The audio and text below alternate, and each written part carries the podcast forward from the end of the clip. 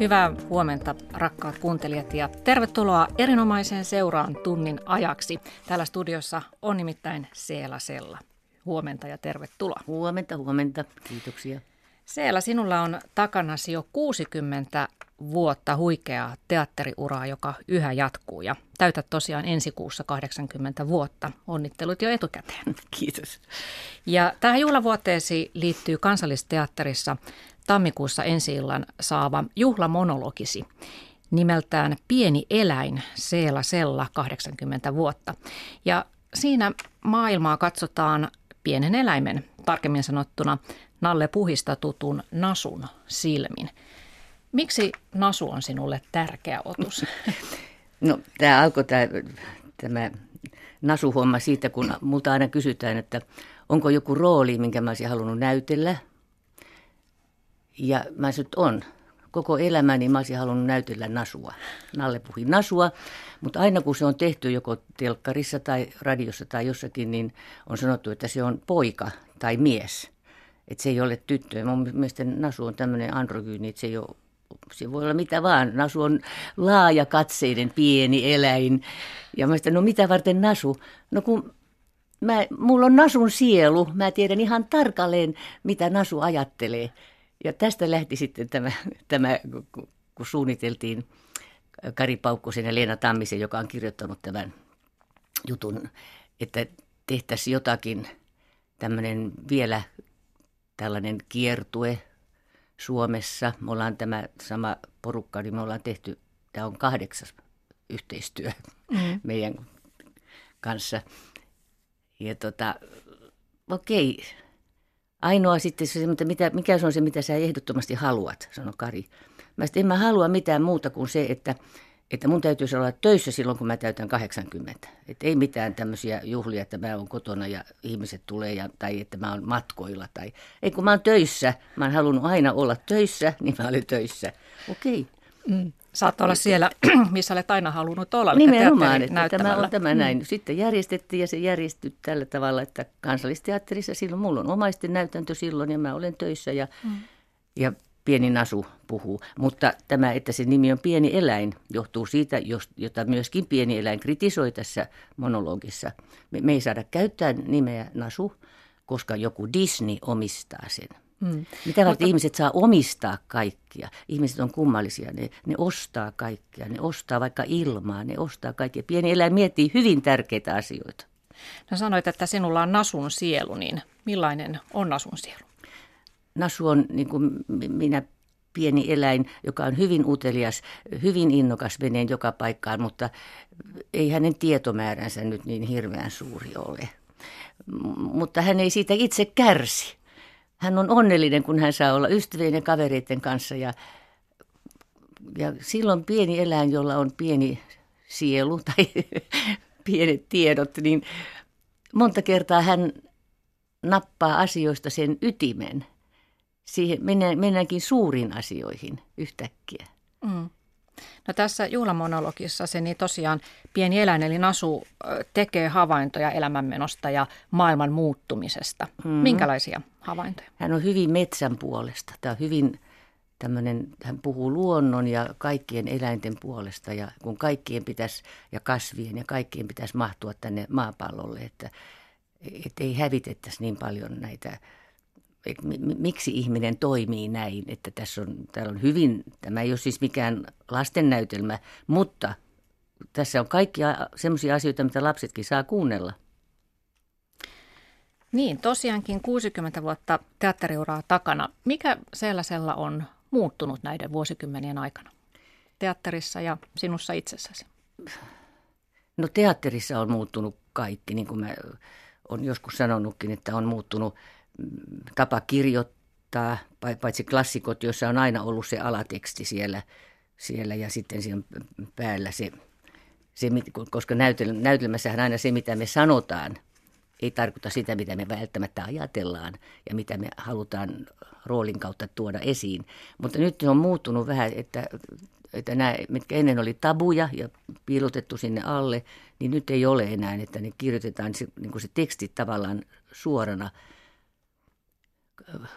koska ne tavut on pois ja tämmöiset, niin monesti se teksti on ajankohtainen, ja, mutta mä en tiedä jääkö se välttämättä klassikoksi silloin nämä, nämä uudet näytelmät, koska ne näytelmät, mitkä on kirjoitettu, ne suuret klassikot, niin niissä on sekä sen nykyajan, sen, sen ajan kritiikki siis, mutta sitten myöskin se ihmisen ajatuksen monimuotoisuus ja, ja ihmisen muuttumattomuus tavallaan ja, ja ihmisten kaikki tunteet on siellä alla. Et ni, niissä on niin hirveästi asioita, että nyt musta olisi niin kuin jännä, mutta mä en varmaan näe enää sitä hetkeä, että mitkä näistä nykynäytelmistä jää klassikoiksi. Paitsi yhden mä tiedän, ihan varmana, mm. joka nyt on, ta- taas pitäisi esittää tämä Ru- Ruunar ja Kyllikki. Se on mun mielestäni semmoinen, semmoinen Klassikon meidän klas, me, näitä klassikkoja. Mm. Mutta miten sitten Seelasella ihmisenä on muuttunut, niin siitä otetaan nyt vähän selvää ja, ja tuota, puhutaan käsityksistäsi taiteesta, rakkaudesta ja uskosta ja vanhenemisesta, mutta ensin pitää mennä sinne alkuun niihin lähtökohtiin, jotka lapsuuden kodistasi sait ja tietenkin se, että mitä sinä olet nyt, niin se on pitkän tien tulos. Elämänpolkusi lähti liikkeelle vuonna 1936, kun synnyit tamperelaiseen työläisperheeseen. Millaiset asiat vaikutti siihen, että sinusta tuli teatteri-ihminen, kun ajatellaan sitä, että tosiaan perheelläsi ei ollut mitään valmiita kontakteja teatterimaailmaan? No kyllä ne oikeastaan on geeneissä ollut koko ajan mun äiti on ollut tämmöinen harrastajanäyttelijä ja erittäin hyvä lausuja. Hän sai paljon palkintoja ja oli hyvin aktiivinen tämmöisellä kulttuurialalla. Ja sitten mun mummu ja vaari, molemmat on ollut Valkeakosken työväen näyttämöllä silloin jo, et, mutta heillä ei ole ollut taloudellista mahdollisuutta tähän ammattiin. Että pienestä saakka niin kuin mua on tuettu sillä tavalla – lähinnä siis isoäidin ja äidin kautta, että, että jos ne näki, että mulla on ollut halu esiintyä, niin kuin, niin kuin kaikilla esiintyvillä ihmisillä on pienestä saakka niin kuin semmoinen, että mutta se ei tarkoita sitä, että haluaa olla aina suunapäänä ja, ja että, että minä, esi, minä, minä, minä, minä. Se ei ole sitä ollenkaan, vaan se on sitä, että pienellä lapsellakin on sellainen, hän voi olla ujo, hyvinkin ujo ja hyvinkin arka, mutta sitten kun hänet pannaan nyt kun runo esittämään jotakin runoa, niin hän eläytyy siihen runoon niin, että ei hän silloin pelkää. Hän ei ole siis niin kuin näyttelijäkin, että mä en ole, enhän mä ole seela, kun mä olen näyttämällä, vaikka mulla on ne tunteet, mitä mä kaivan siihen rooliin, niin mä kaivan tietysti se, mitä mä oon itse kokenut. Ja vielä lisää siihen mielikuvituksella jotakin muuta vielä ja ka- kaikkea tämmöistä, mutta – mutta se minä niin kuin häipyy siihen jännästi ja siihen tulee se toinen, se kertojan semmoinen ihanuus, mä haluan kertoa tämmöisen asian. Mm. Se on, se, se on niin kuin pienestä saakka ollut siellä. Se on lumonnut sinut tämä Se on lumonnut. Aika. Semmoinen, e, mä, mä muistan, mun täytyy kertoa yksi asia, joka on aika hauska. Että mä olen ollut yhdeksän vuotta vanha silloin, kun Tampereen työväenteatterissa oli tämmöinen tämmöinen kuin Tampereen Kullervo, joka oli silloin tämmöinen työväen urheiluseura tai varmaan ehkä vieläkin olemassa. Mutta sillä oli joku tämmöinen vuosijuhla ja mä kuuluin siihen urheiluseuraan. Ja sitten tam, suur, suurella siinä Tampereen työväen teatterin Eino Sal, nykyinen Eino Salmilainen näyttämö siinä esiinnyin. Ja sitten mä esitin jonkun runon ja sitten mä unohdin sen. Luultavasti se oli joku Lauri Pohjanpään pitkä eläinruno.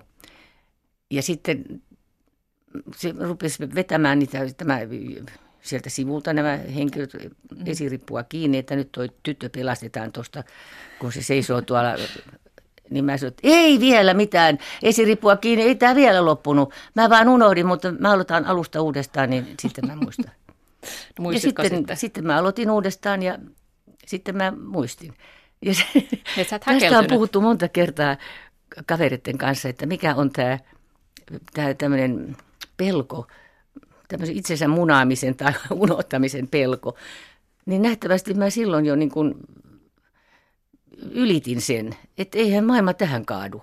Mm. Että okei, tämähän on tämä. Ja sitten se meni alusta ja sitten se meni oikein hyvin. Mm.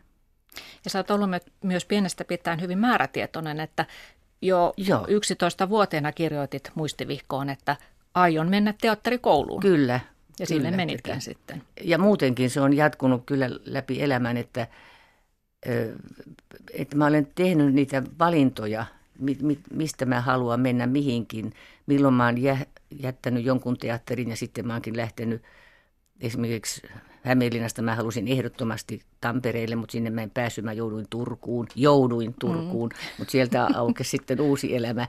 Mutta sitten taas Turusta mun täytyy päästä Helsinkiin, siellä on niin kuin paremmat mahdollisuudet. Ja sitten kun mä olin intimiteatterissa Helsingissä, sitten, ei mutta radioteatteri, se on, siinä kehittyy, joka on muuten ihan totta. Radioteatteri on yksi suurimpia, hienompia opettajia tässä hommassa.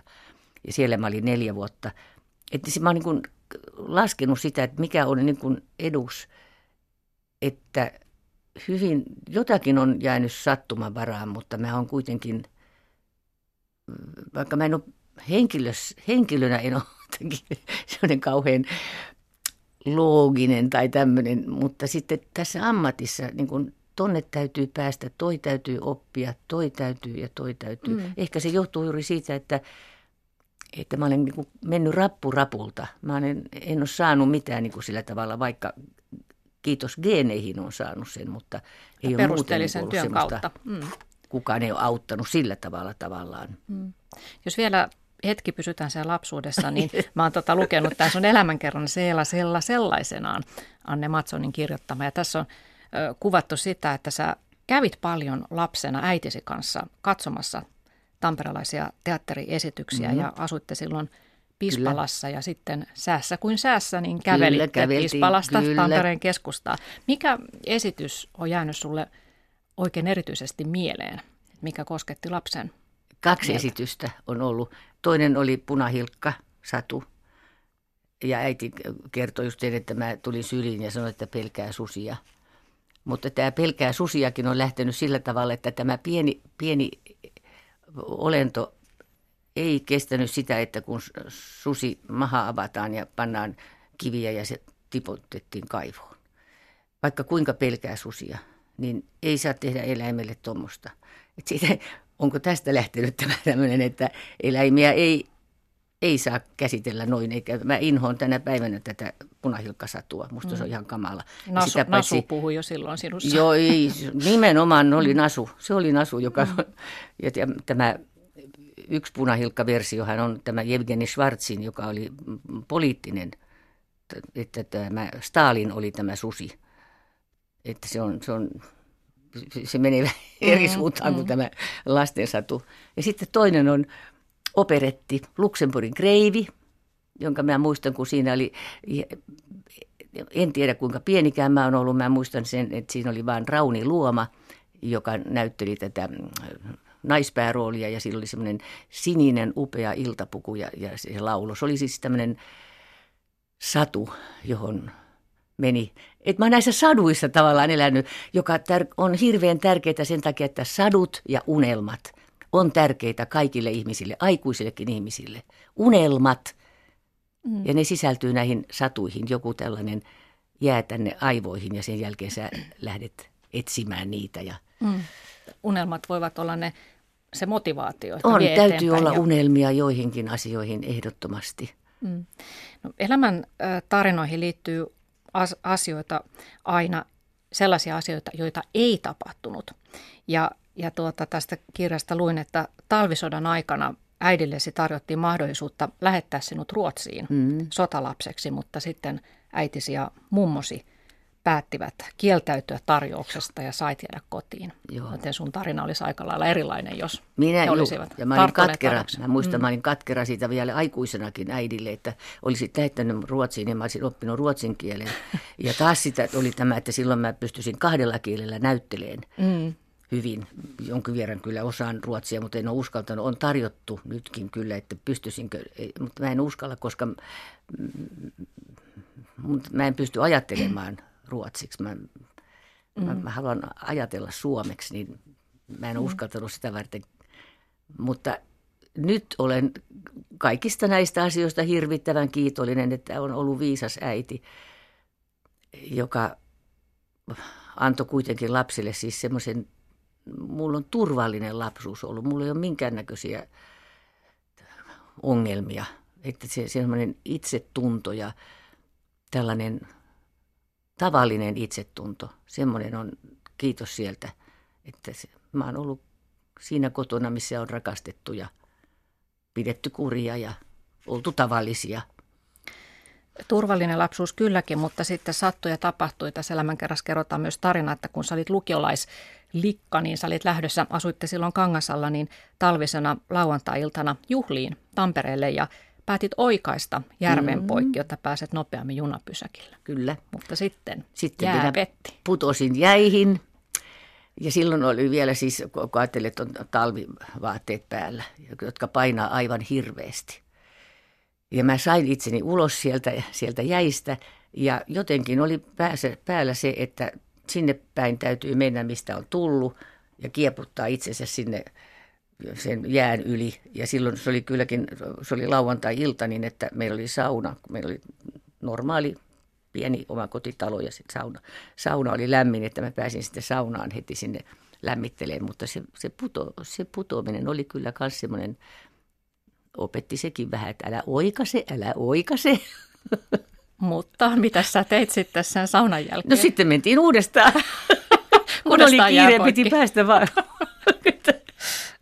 Joo, eihän siinä Mut sitten... mentiin vähän lujempaa. jos nopeus tuota estäisi putoamasta. Ja sitten tuolloin 50-luvulla ei, ei ehkä eletty silleen kauhean turvallisuushakuista elämää, että siihen junaankin sitten piti hypätä vauhdissa. Joo, se me tehtiin kaikkea semmoisia, että mä ajattelin hyvänen aikaa. Samaten kun mä tulin koulusta, kun mä kulin siis oppikoulun ajan koko yhdeksän vuotta – käytiin oppikoulu kuusi vuotta, ensin keskikoulu tytöillä ja sitten kolme vuotta lukio. Ja mä kuulin Kangasalta junalla aamuin illoin ja, ja se oli niin eh, kiirettä tämä homma, että kun työläisjuna, joka lähti 20 yli neljä, niin sitä ennen lähti 15 yli neljä pikajuna, johon meillä ei ollut oikeutta tulla meidän kuukausilipulla siihen pikajunaan, ja se ei pysähtynyt Kangasalla. Mutta, mutta me mentiin salaa siihen junaan tai joskus jäätiin pikajunan rappusille. Siis niille, niille jäi sille rappusille istuun. Ja sitten me tiedettiin, oli muutamia oli, meitä muitakin. Me tiedettiin, että kun se kaartuu se rata, kun ennen kuin se menee Kangaslan asemalle, niin siinä on semafori.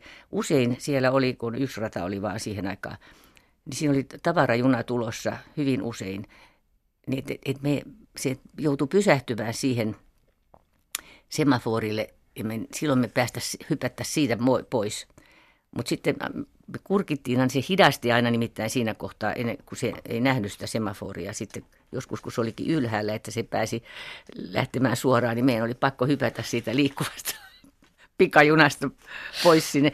Tosin talvella, vaan lumihankkeen, että muuten ei riskeerattu. Niin, en mä tätä äidille hyvä. kertonut, en mä uskaltanut tämmöisiä kertoa.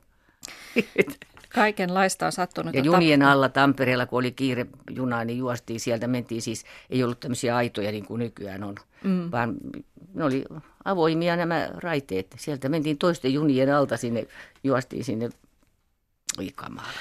Mutta hyvin olet selvinnyt ja tosiaan selvitit tiesi sitten teatterimaailmaan. Ja jos nyt ajatellaan sinua melkein 80-vuotiaana näyttelijänä Seelasella, niin onko sun käsitys siitä, että mitä taide, jota teatterikin tietysti on, niin mitä se on? Miksi me tarvitsemme sitä? Mikä sen merkityksellisyys ihmisille on?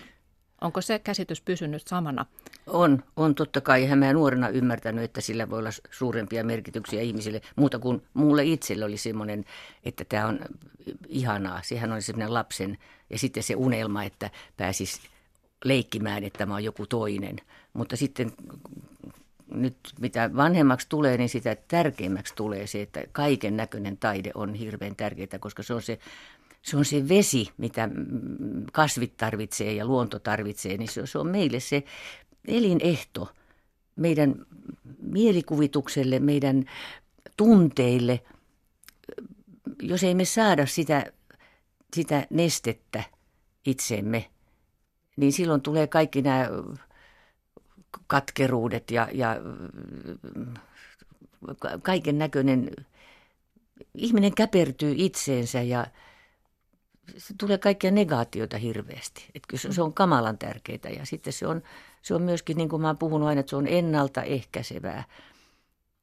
Että mitä enemmän ihminen ymmärtää kaiken näköisen kulttuurin merkitystä, niin sitä enemmän se rupeaa avartumaan ja ajattelemaan asioita suuremmin, ottaa vastuuta maailmasta. Se avautuu niin kuin globaalisemmin. Se tajuaa, että hän on vain yksi osa tästä, mutta tärkeä osa, ja hänellä on vastuu jostakin, vaikka kuinka pienestä asiasta, mutta se, ja kuitenkin sitten se myöskin se hauska puoli.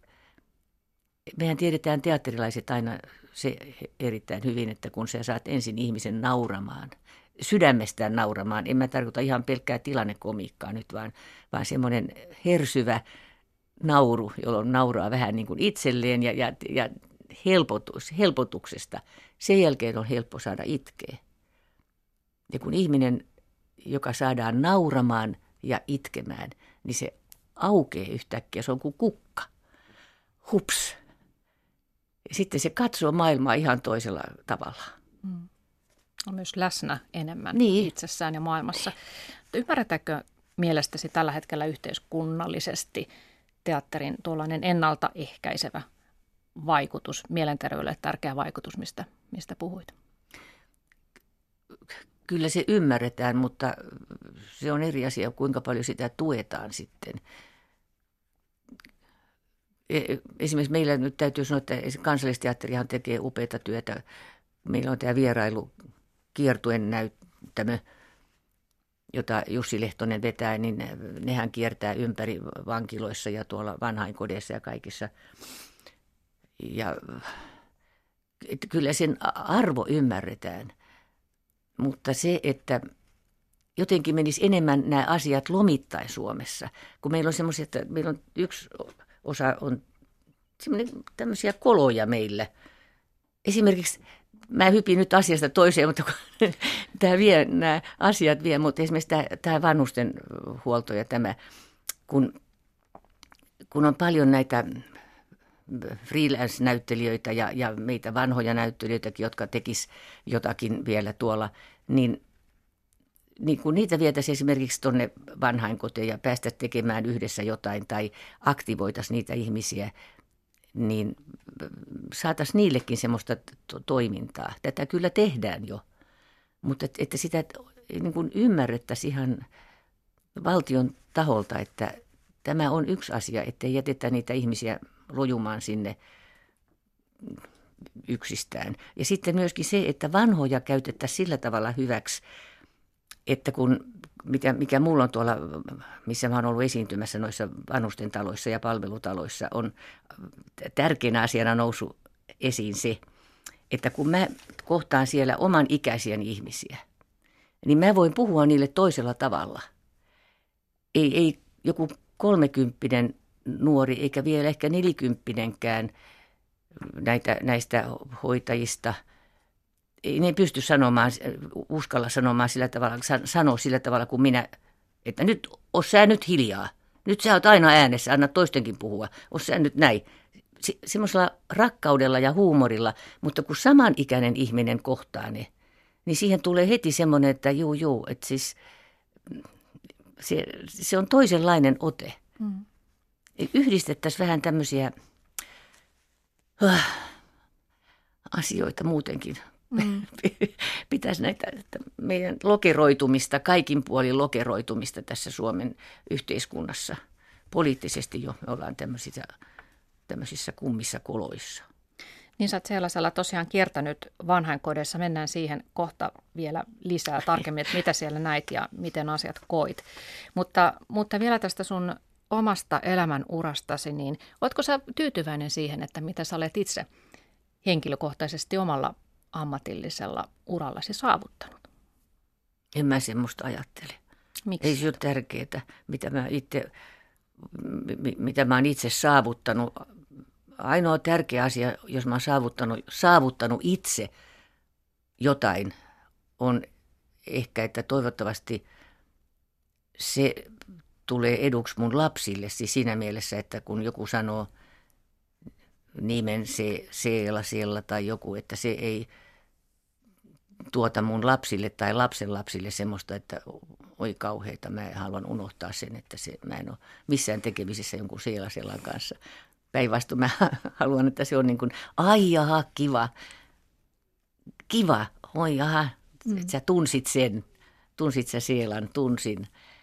Mutta se, että onko se muuten, mitä se, mullehan se on ollut koko elämä, se on, se on e-, elämän tapa, se on siis, ei mulla ole muuta elämää. Tämä on, tämä on mun elämä. Mm. Olenko mä tyytyväinen elämääni? Olen. Mm. Hirveän tyytyväinen. Ajattelin vain tätä sen takia, kun kerroit tuossa alussa, että aika määrätietoisesti tavallaan rakensit sitä Joo. uraa ja menit porrasportaalta Joo. eteenpäin, että oletko nyt sitten tyytyväinen siihen, no, mihin no, olet Joo, siinä päässyt. mielessä kyllä. Joo. Kyllä. No entä sitten se, että, että kun tekee tuollaista työtä, jossa on yleisön edessä, niin vääjäämättä altistuu myös kritiikille.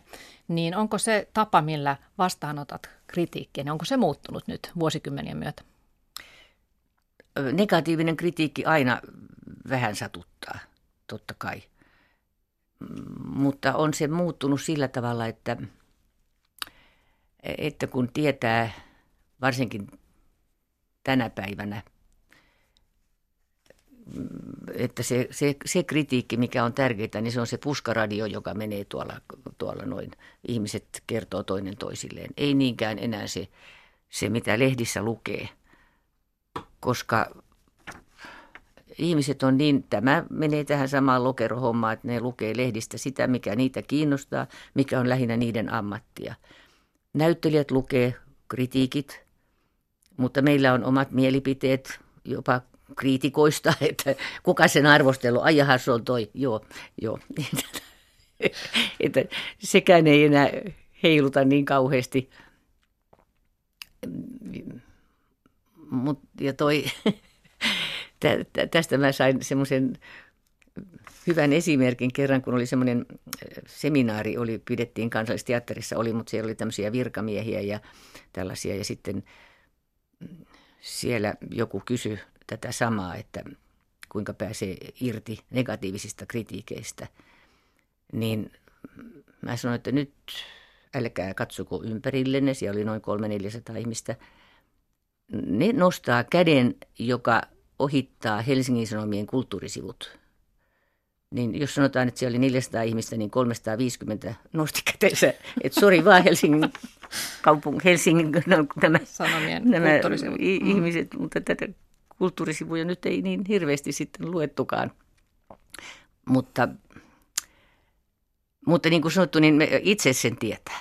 Tämä on, tämä on vähän semmoinen, että täytyy mennä, ja joskus hävettää kauheasti, jos on joutunut tekemään semmoisen työn. Teatterissa on joskus joku sillä tavalla ei niin hyvä esitys ja sitten sitä kauheasti kehutaan ja, ja, ja sitten tietää itse, että voi hyvä ihminen sentään, kun tämä nyt ei oikein ollut sitä, mitä sen olisi pitänyt olla, mutta tätä kiitoksia vaan. Koskaan ei saa sanoa, että, että yleisö on väärässä. Ei semmoista sanoa, ei, ei ne ole väärässä, ne on, ne on tätä mieltä. Mm. Mutta tärkeintä tosiaan se oma tunne siitä. Oh, miten, itse miten tietää tämä ihan tarkalleen mm. ja hävettää aivan hirveästi, kun on joku uff, kauheata. Mm. No puhutaan seuraavaksi rakkaudesta. Mm-hmm. Mitä Seelasella sinä nyt tosiaan lähes 80-vuotiaana ajattelet rakkaudesta, rakastumisesta ja rakastamisesta? Miten ajatteletko eri tavalla kuin sanotaan vaikka pari kolmekymppinen Seela ajattelee? No pari kolmekymppinen ihastuu, rakastuu. Lähinnä se on sitä ihastumista ja semmoista. Mä olen kova tyttö ihastuun. Vielä tänä päivänä mä voin ihastua, mutta se on eri asia. Se rakastaminen on eri asia ihastun helposti ja olen aina ihastunut helposti. Mutta se semmoinen syvempi rakastaminen, kun se, siihen sisältyy niin hirveän paljon sen toisen ihmisen tuntemista. Ja, ja kun mä oon aina sanonut, että se ei ole suinkaan semmoinen ihana tunne. Ihastuminen ja rakastuminen on ihana tunne. semmoinen, oi, se, oh. Mutta sitten kun rakastaa jotakin ihmistä, niin se on ihan kauheeta. Se on ihan hirveä tunne, kun sä pelkäät sen ihmisen puolesta. Mä, mä katson, että se vatsaan koskee koko aika, kun jännittää niin kamalasti, että sille ei tapahtuisi mitään pahaa tai että kukaan ei sanoisi siitä mitään pahaa. Tai, ja sitten koko aika, että kun vaan sillä nyt menisi hyvin ja, ja se, se tunne, kun sitten se onnistuu, niin, niin se on niin kuin semmoinen semmoinen onni, mitä ei voi itse kokea no, niin. omalta kohdaltaan, kun on sen toisen puolesta niin paljon. Et mä oon aina sanonut, että se rakastaminen on ihan kamala tunne, ihan hirveä fyysinen tuska. Ihan se kauhea. vie paljon psyykkistä tilaa. Se on kauheeta. tuota, sinullahan oli 30-vuotinen avioliitto Eelis Sellan kanssa, kunnes sitten Eeliksen elämä päättyi vuonna 1992. Ja, ja sä oot kertonut, että sä opit arvostamaan Eelistä vasta hänen kuolemansa jälkeen? No silloin mä vasta ymmärsin sen, että siis, että se oli aika ihmeellinen ihminen. Se oli, se oli löytänyt tämmöisen oman itsensä jo aikoja sitten ja mä yritin koko ajan muokata sitä semmoiseksi, mitä, mitä mun mielestäni pitäisi olla. Sun pitäisi olla tommonen ja sun pitäisi olla tämmöinen. Mutta onneksi onneksi muutamia vuosia ennen hänen kuolemaansa mä tajusin sen, että miksi, miksi mä muutan ihmistä, joka on oma itsensä, niin semmoiseksi kuin mitä niin kuin ympäristö vaatii käyttäytymistä sun muusta. Kun mä oon aina puhunut, ottanut niin kuin tämmöisen esimerkin, että on olemassa ihmisiä, jotka epätoivoisesti haluaa erottua porukasta. Täytyy tehdä jotain, että mä erotun porukasta ja jotakin tekemällä tekemällä tehdä sitä.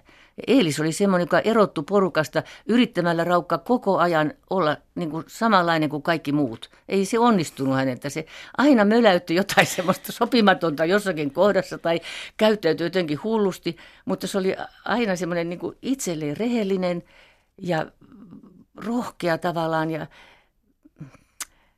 no, se oli hyvin erikoinen ihminen. Mm. Millä tavalla sinulla tavallaan suhde Eelikseen on jatkunut sen jälkeen, kun hän kuoli? No kun se on mun mukana koko ajan. Se on nytkin tuossa kyttää koko ajan, mitä mä puhun. Sä aistit hänen koko ajan, koko ajan. Mä en niin kuin päästä sitä irti. Ja tämä on ihan, mulle on ihan yhdentekevää, jos joku ajattelee, että ei, ei, se, ei se ole totta. Totta kai se ei ole totta. Se on mun päässäni, se on mun mielessäni, mutta se on energiana minussa. Se on totta ja se on tärkeää ja sä et haluakaan päästä hänestä Ei, irti. kun se on mulle suuri energia. Mm. No entä sitten rakkaus lapsiin, miten se muuttuu ja kehittyy, kun ikääntyy?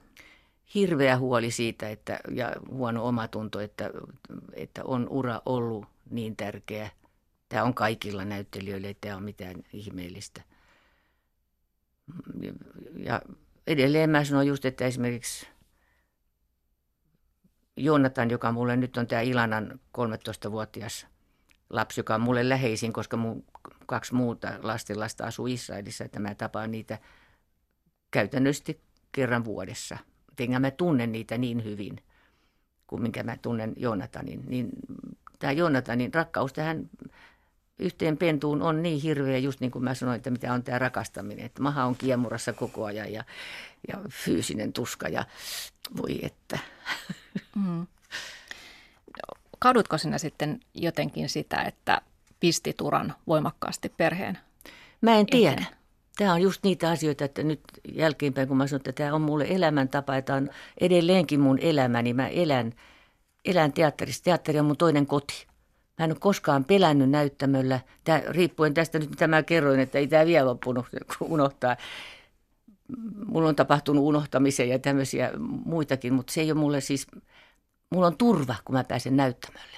Mä rakastan sitä, kun mä kahdella jalalla seison siinä näyttämöllä, niin se on mun koti. Mm.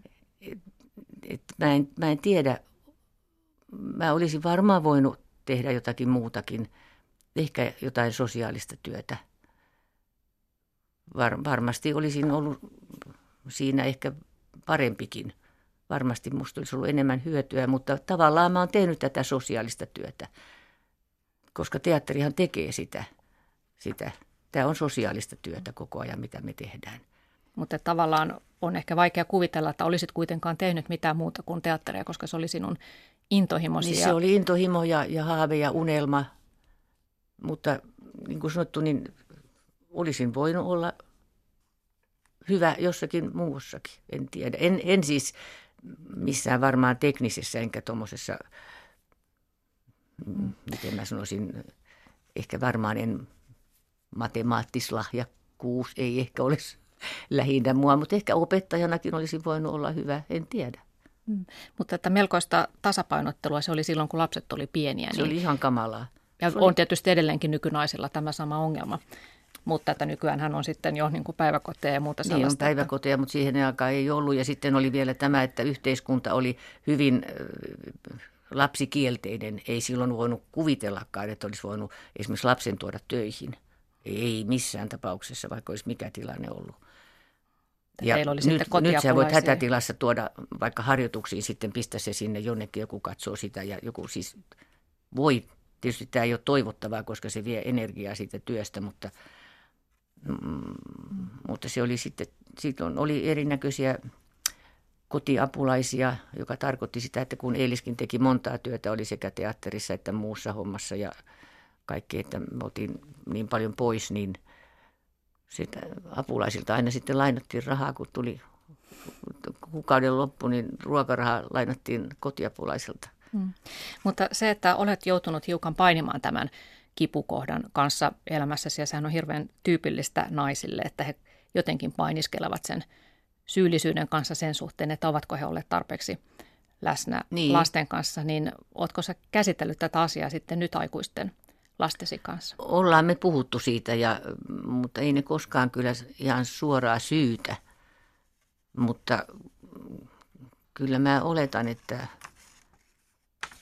että ehkä ne olisi enemmän nopeammin löytäneet oman, itse, oman itsensä, jos me oltaisiin oltu koko perhe siinä aina läsnä. En mä tiedä. Mm. Hienoja lapsia ne on joka tapauksessa molemmat. Mm. Monesti on vaikea sitten tietää, että miten asiat olisivat, jos ne olisivat niin. menneet jossain Voi olla, että toisin, olisi ollut että... toisinpäinkin, niin. että musta olisi ollut pelkkä haitta siinä. niin, Tuskin mä sen epäitsekäämpi olisin ollut kuitenkaan. Mm.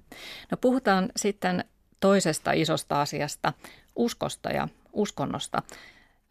sinähän käännyit juutalaiseen uskoon vuonna 1970, kun olit mennyt aikaisemmin maistraatissa – naimisiin Suomen juutalaisen Eilis Sellan kanssa, mutta uskontohan tavallaan on ollut elämässäsi jollain lailla ihan pienestä pitäen, kun on.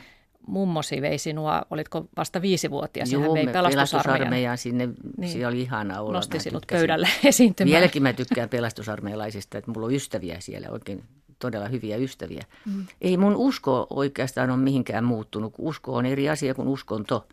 Että se usko, se semmoinen semmoinen oikeastaan sinne istutettu lapsen usko, se on siellä vieläkin.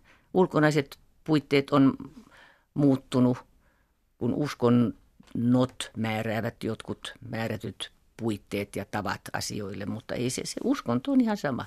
Hmm. On olemassa joku, olkoon se nimi nyt mikä tahansa, niin, niin mä, mä uskon siihen, koska – se, mulla on konkreettisia esimerkkejä, että mua on autettu tilanteissa, jossa mä oon pyytänyt apua ja konkreetti, konkreettinen apu on tullut.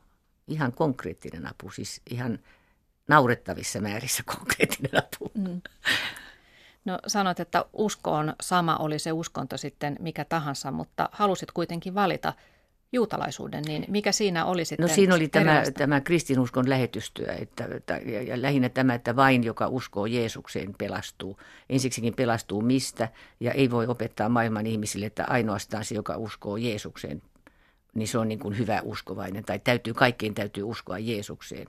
Ei, se ei ole totta. Se ei ole totta. Maailmassa on hirvittävän paljon pieniä eläimiä ja pieniä ihmisiä. Pieni eläin tarkoittaa myöskin siis ihminen. Täytyy koko ajan muistaa, että tässä puhutaan tästä pieni eläin monologista ihmisestä, ihmis, ihmisen kautta. Niin on olemassa niin paljon ihmisiä, jotka ei koskaan ole kuullut Jeesuksesta yhtään mitään, niin sen takia ne uskoo johonkin. Okei. Okay. Hmm. Mutta mikä juutalaisuudessa puhuttelee sinua? Minkälainen elämän filosofia? säännöt antaa turvaa. Ne antaa semmoiset, niin kuin mä oon sanonut, tämmöiset tikapuut ylöspäin tai sitten mm, semmoiset, voi, voi niitä mennä vähän tuonne sivuunkin kävillä, mutta ne antaa niin kuin semmoisen turvan. Ja sitten se on hyvin mielenkiintoinen uskonto, se on hyvin mm, tämmöinen filosofinen uskonto, kun sitä selitetään, on, on joku asia ja sitten selitetään miksi ja miksi ja sitten tulee toinen miksi ja miksi. Sitten tulee kolmas, on siis tämä näin, että mehän puhutaan, että jos on joku säännös, niin siinä on kuinka monta rabbia siinä on selittämässä, niin sehän ei lopu koskaan. Se, se. Mä olen sitä mieltä, tämä on sitä mieltä ja tämä on tätä mieltä, mutta keskustellaan kuitenkin näistä suurista asioista, että mikään ei ole niin, loppujen lopuksi kaikki on hirveän yksinkertaista ja sitten kuitenkaan mikään ei ole, mikään ei ole yksinkertaista. Tämä on niin kuin tämä kauhean mielenkiintoista. Mm. Miten edelleen noudatat näitä juutalaisia tapoja? Miten Kyllä mulla on elämässäsi? niin kuin, sillä tavalla ulkonaiset, että mulla on kosher kotona tämä ruokasysteemi ja siitä yritän pitää kiinni. Ja kaikki nämä juutalaiset pyhät, sitä yritän pitää kiinni ja, ja sitten niin kuin selitetään myöskin eteenpäin Joonatanille, että mitkä, mitä ne tarkoittaa. Mutta tässäkin on niin kuin jännä, että, että tämä meidän Suomen juutalaisten miten mä sanon, pitäytyminen näissä tavoissa on vielä siinä mielessä, että mun perheessäni on toinen puoli, joka asuu Israelissa ja he, he jos, sä, jos sä kysyt mun lapsenlapsista Israelissa, että onko ne juutalaisia, niin ne sanoo, että eikö, me ollaan israelilaisia. Että se, se menee niin kuin, ne on niin kuin juutalaisia itsestäänselvyytenä, mutta se on, he on israelilaisia mm. ja eikä heidän tavat on he, he, mä luulen, että ainoastaan me, mun poika pitää niin kuin tarkemmin kiinni näistä, näistä niin sanotusta perinteistä tavoista, perinteistä tavoista. Mutta että me pidetään täällä sitä, sitäkin varten, että pysytään yhteisö kasassa. Siirrytään sitten puhumaan vanhenemisesta ihan itsessään, niin tähän oikeastaan nyt vielä liittyy tähän juutalaisuuteen tämä seuraava kysymykseni, että Miten juutalaiskulttuurissa ja siinä uskonnossa suhtaudutaan vanhoihin ihmisiin ja vanhenemiseen? Kunnioituksella, kyllä, ehdottomasti.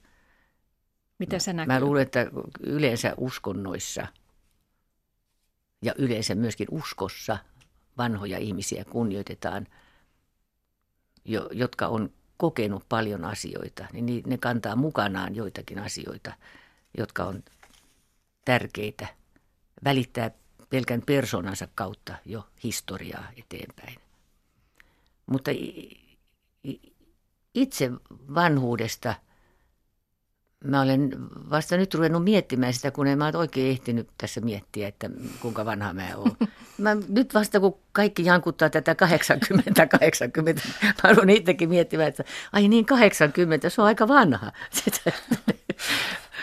Mutta tämä tämä luonto on järjestänyt, nyt tulee taas pieni eläin. Luonto on järjestänyt niin kummallisesti sen, senkin asian, että mitä vanhemmaksi ihminen tulee, niin jos sä itse seuraat itsees, niin sä annat luonnostaan tavallaan itses vanheta sillä tavalla kuin pitäisi. Se ei tarkoita sitä, että käpertyy johonkin vanhuuteen, vaan on, on edelleen niin kuin aktiivinen, mutta sä huomaat, että semmoinen pieni luopuminen on tapahtumassa. Sun on helpompi luovuttaa asioita. Yhtäkkiä joku asia, joka on niin kamalan tärkeä. Joo, juu, ei antaa ton nyt mennä noin. Noi hoitaa ton asian ja noi hoitaa tämän asian. Se tapahtuu, kun sä kuuntelet, kuuntelet itsees, seuraat itsees. Niin se pieni luovuttaminen tapahtuu kohti sitä lopullista kuolemaa, joka sitten on, tulee koska tulee. Kymmenen vuoden päästä, 20, vaikka ei sitä tiedä. Mutta mistä pitää luopua? Minkälaisista asioista huomaat itse, että et kun annat luonnon tehdä tehtävänsä, niin mitkä asiat jäävät pois elämästä? No esimerkiksi semmoiset asiat, että mä en välttämättä tyrkytä joitakin omia mielipiteitäni enää lapsille tai lapsenlapsille. Mä luovutan sen, että he elää omaa elämäänsä. Ja mun asiat voi olla, että, että aika onkin syönyt ne, että, että mä en olekaan oikeassa näissä hommissa. Että se, se menee sinne päin, että sieltä tulee mulle uusia virikkeitä, jotka pitää mut niin kuin sillä tavalla hereillä, mutta että mä luovutan samalla. Mä olen hereillä ja luovutan. Ymmärrätkö mitä mä ajan takaa tämmöisiä Joo. hulluja asioita, mutta näin se, näin se on. Että ei enää niin kuin väkisin pidä kiinni joistakin ei, asioista, vaan ei. antaa muiden hoitaa Joistakin omat asiansa. periaatteista, ei, periaate, mä en tiedä mikä semmoinen, mutta tämmöisiä jotakin, joitakin asioita, että ahaa, joo näin. Ja sitten puhumattakaan semmoista pienistä, että tonne johonkin tilaisuuteen mun ei ole enää pakko mennä ja tonne mun ei ole pakko mennä, tuohon mun ei ole pakko vastata, tota, toi mua ei enää kiinnosta, mutta, mutta kiinnostaa kuitenkin se siis, että, niin kuin tämä luonnon kiertokulku, niin kuin mä sanoin, että, että niitä nuoria kun kuuntelee, ahaa, joo joo, tonne kun ollaan menossa. Mutta en välttämättä tyrkytä enää niitä neuvojani, mutta tyrkytän varovaisuutta. Mm. Sitä myöskin pieni eläin tyrkyttää, varovaisuutta. Et älkää tekää olko niin varmoja, kuulkaa. On voitu tehdä virheitä. On voitu tässä tehdä elämän aikana, älä tee nyt niitä virheitä, mutta en, en sano näin, että älä tee sitä virhettä, minkä minä ei. Mutta kun sinua kuuntelen, niin huomaa, että sä oot säilyttänyt sellaisen intohimoisen asenteen paitsi työhösi, niin myös elämään muuten yleensä. Ja, ja että niin kuin sanoit, että sä haluat kuunnella niitä nuorempia, mitä ne kertovat. Sä oot kiinnostunut, et välttämättä mene siihen mukaan, mutta oot kiinnostunut. Joo. Ja tämä tämmöinen kiinnostus ja uteliaisuus elämään, niin se joskus vanhemmit, vanhalta ihmisiltä tuntuu jollain lailla katoavan, mutta sulta, sulta se ei ole kadonnut. Ei, ei se ei ole kadonnut. Mistä se, Miten sä oot pystynyt pitämään kiinni siitä, että, että sä et ole koskaan välinpitämätön elämää kohtaan, vaan sä oot alati utelias ja haluat nähdä, mitä tässä tapahtuu. Koska elämä on niin ihmeellinen asia. Se on niin ihmeellinen asia, koko elämä, että kun sä rupeat ajattelemaan sitä, kun sä ajattelet tätä, missä me nyt ollaan, tämä huone, tämähän on täynnä kaikkea jotain. Tässä menee kuule ääniaaltoja, tässä menee sitä ja eihän tämä ole tyhjä. Mikään ei ole tyhjää. Joka paikassa on jotain. Ka- kaikki elää. Kaikki voi muuttua. Kaikki, niin kuin pieni eläin sanoo monologissa, kaikki uusi vanhenee heti syntyessään. Siitä lähtee prosessi eteenpäin, tämä vanhenemisen prosessi. Ja kaikki menee kohti sitä vanhuutta. Kaikki. Kasvit, eläimet, ihmiset, maapallo, kaikki muuttuu. Tähän on niin hirveän mielenkiintoista. Mm. Ja mä oon osa siitä. Mä olen osa sitä, joka, joka minussakin muuttuu joka hetki jotain. Ihan mm. joka hetki. Mä en ole sama ihminen, kun mä lähden tästä studiosta pois, kuin mikä mä tulin tänne. Mm. Ehkä mulla on joku uusi ajatus. Ja, ja siinäkin riittää mielenkiintoa, kun Uhuh. tarkkailee itseään, että, niin, että miten, niin. miten minä tässä jatkuvasti muutun. No entä sitten se, että onko sinulle ollut kova pala naisena se, että fyysisesti vanhenee? Ei kylläkään, ei kylläkään. On, on tämä totta kai mä yritän kaikkea pistää vähän kasvoihin sitä ja meikkiä tätä ja ripsiväriä ja pidentävää ripsiväriä ja, ja, ja tuhentavaa ripsiväriä ja kaikkea tätä, mutta ei, se ei ole ongelma. Ei ole ongelma. Miten sä sen oot onnistunut sitten, että kun nuoruutta kuitenkin palvotaan tässä kulttuurissa voimakkaasti ja, ja tietysti myös naisnäyttelijät ovat tietyllä tavalla paineen alla tämän ulkoisen olemuksensa suhteen, niin sua se ei niin kuin haittaa mitenkään.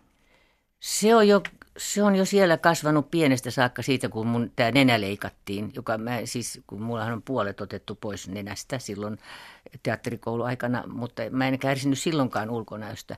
Mutta silloin mä huomasin, kun tämä nenä oli leikattu ja sitten sen jälkeen aina kun joku sanoi, ei, ensin kaverit ei huomannut mitään, mikä on erittäin hyvä opetus – mutta sen jälkeen, kun joku sanoo mulle, että, että mä olen kaunis, niin sisässä, sisässä niin mua naurattaa, että kun mä en ole kaunis. Oikeasti mä en ole kaunis, kun mä olen se ison enäinen tyttö. Mutta ihan kiva, kun se ei ole sillä tavalla ollut, ollut semmoinen tärkeä asia. Se on vaan korjattu pois tämä liian iso nenä, jotta saisi näitä rooleja paremmin suoraan. Se ei ollut tärkeä asia, joten se ei ole nytkään. No ihan muutama sana tässä lopussa sitten. Palataan siihen, minkä mainitsikin tuossa aikaisemmin, että, että olet kiertänyt vanhainkodeissa tapaamassa vanhuksia. Sullahan oli myös tämä kiertue Ottaa sydämestä, jossa kerroit vanhustenhoidon surkeasta tilasta. Ja nyt jos sä sitten näet siellä vanhain tai olet nähnyt vanhainkodissa oman ikäisesi ihmisen, joka on vaikkapa hyvin raihnainen ja, ja aika heikosti enää kiinni tässä mm. maailmassa, niin mitä sä ajattelet? Sä itse oot äärimmäisen elinvoimainen ja, ja el- elämässä intohimoisesti. Kyllä mä haluaisin puhua hänen kanssaan siitä, että siis mistä hän haluaisi puhua. Koska kun vanhat ihmiset, vaikka muisti on mennyt, niin se nuoruusmuisti vielä säilyy pitkään. Että ne saisi kertoa näitä ne saisi niin kuin elää sitä elämäänsä uudestaan. Ne sais, olisi joku, joka kuuntelisi niiden lapsuusmuistoja. Niin sen takia esimerkiksi tämmöiset, tämmöiset ihmiset, jotka kohtaa niin kuin on jossakin yhteisössä ollut, esimerkiksi eri murrealueilla tai jossakin muussa, että karjalaiset sais puhua, kun mie haastoi sitä ja siihen haastoi, että mie, mie kun Viipurissa ja sitten ne, että ne löytäisi niin kuin toisensa, että löyty, olisi tämmöisiä yhtymäkohtia niillä – se voisi auttaa hyvin paljon, että ne, ne saisivat semmoisen energian, vaikka olisi vielä fyysinen kunto olisi huono ja ehkä vielä niin kuin henkinenkin kunto, mutta ne saisi jonkun semmoisen pienen hetken elää vielä uudelleen jotakin asioita. Mm. Ja tämä, tämä, on, tämä on mun mielestäni semmoinen vähän niin kuin unohdettu asia, että, että samanikäiset ja saman kokeneet ihmiset – löytäisi toisensa. Voihan ne rähistäkin keskenään. Ei se tarkoita sitä, että me aina niin niitä hyviä asioita. Mä puhun tamperelaista aina, kun mä lähden tuonne, niin mä, mä vedän siellä vanhainkodissa, että onko täällä kukaan Tampereelta. Ja niin sitten kun löytyy joku, niin voi, että meillä on niin paljon yhteistä. Mm. No ainahan näitä vanhustenhoitolaitoksia kritisoidaan, on paljon puhuttu, että tosiaankin hoito on surkea ja hoitajia vähän, mutta mitä hyviä asioita näitä? Tällä kiertueella ja muutenkin, kun olet käynyt tapaamassa näitä vanhuksia, niin minkälaisia ilon pilkahduksia ja hyviä asioita siellä No siellä on, muutamia siis niin fantastisia näissä, näissä hoitajissa, semmoisia persoonallisuuksia, jotka, joita siis pitäisi aina ihan, kun on aina tämä äitienpäivänä annetaan äideille näitä mitaleita, niin näille pitäisi antaa myös joku, nostaa aina sieltä, koska se ei siellä tarvitse olla tämmöisessä kuin yksi henkilö, joka sitten sitä energiaansa antaa muille ihmisille. Mutta se tarkoittaa, että hän, se on kutsumusammatti. Se on tavallaan kutsumusammatti. Mm. Että ni, ni, niille, joilla on tämä kutsumus, niin ja enemmän rahaa, mm. parempi palkka. Mm, kyllä. Niin, jankutetaan nyt vielä kerran, että ensi kuussa sinulla tulee 80 vuotta täyteen. Niin mikä se oli se vuosi? siis, 80. Ai se 80. Joo, niin mitä Seelasella on edessä? Ai töitä, ainakin suunnitelmia. Niin kauan kuin pystytään, kun mä muistan, niin kauan kuin muisti pysyy. Ja into säilyy, rakkaus siihen. Mä oon aina sanonut, että – se hetki, jolloin mä lähden töistä, kotiin töistä, jos mä sanon, että mä lähden töihin, mun täytyy lähteä töihin, sit lopeta. Sitten mm. sit kuule, nyt tyttytty, nyt jäät kotiin. Niin, jos tuollaista verbiä käytät, mä, niin, niin. Mä saan lähteä töihin, niin niin kauan mä menen. Millainen on Seelasellan onnellinen päivä?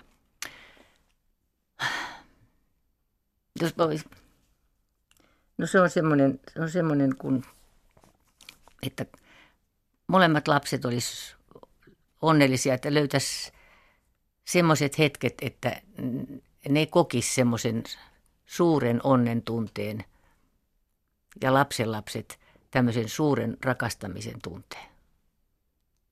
Kiitoksia Seelasella. Kiitos. Kiitos kuuntelijoille ja oikein hyvää päivänjatkoa teille kaikille.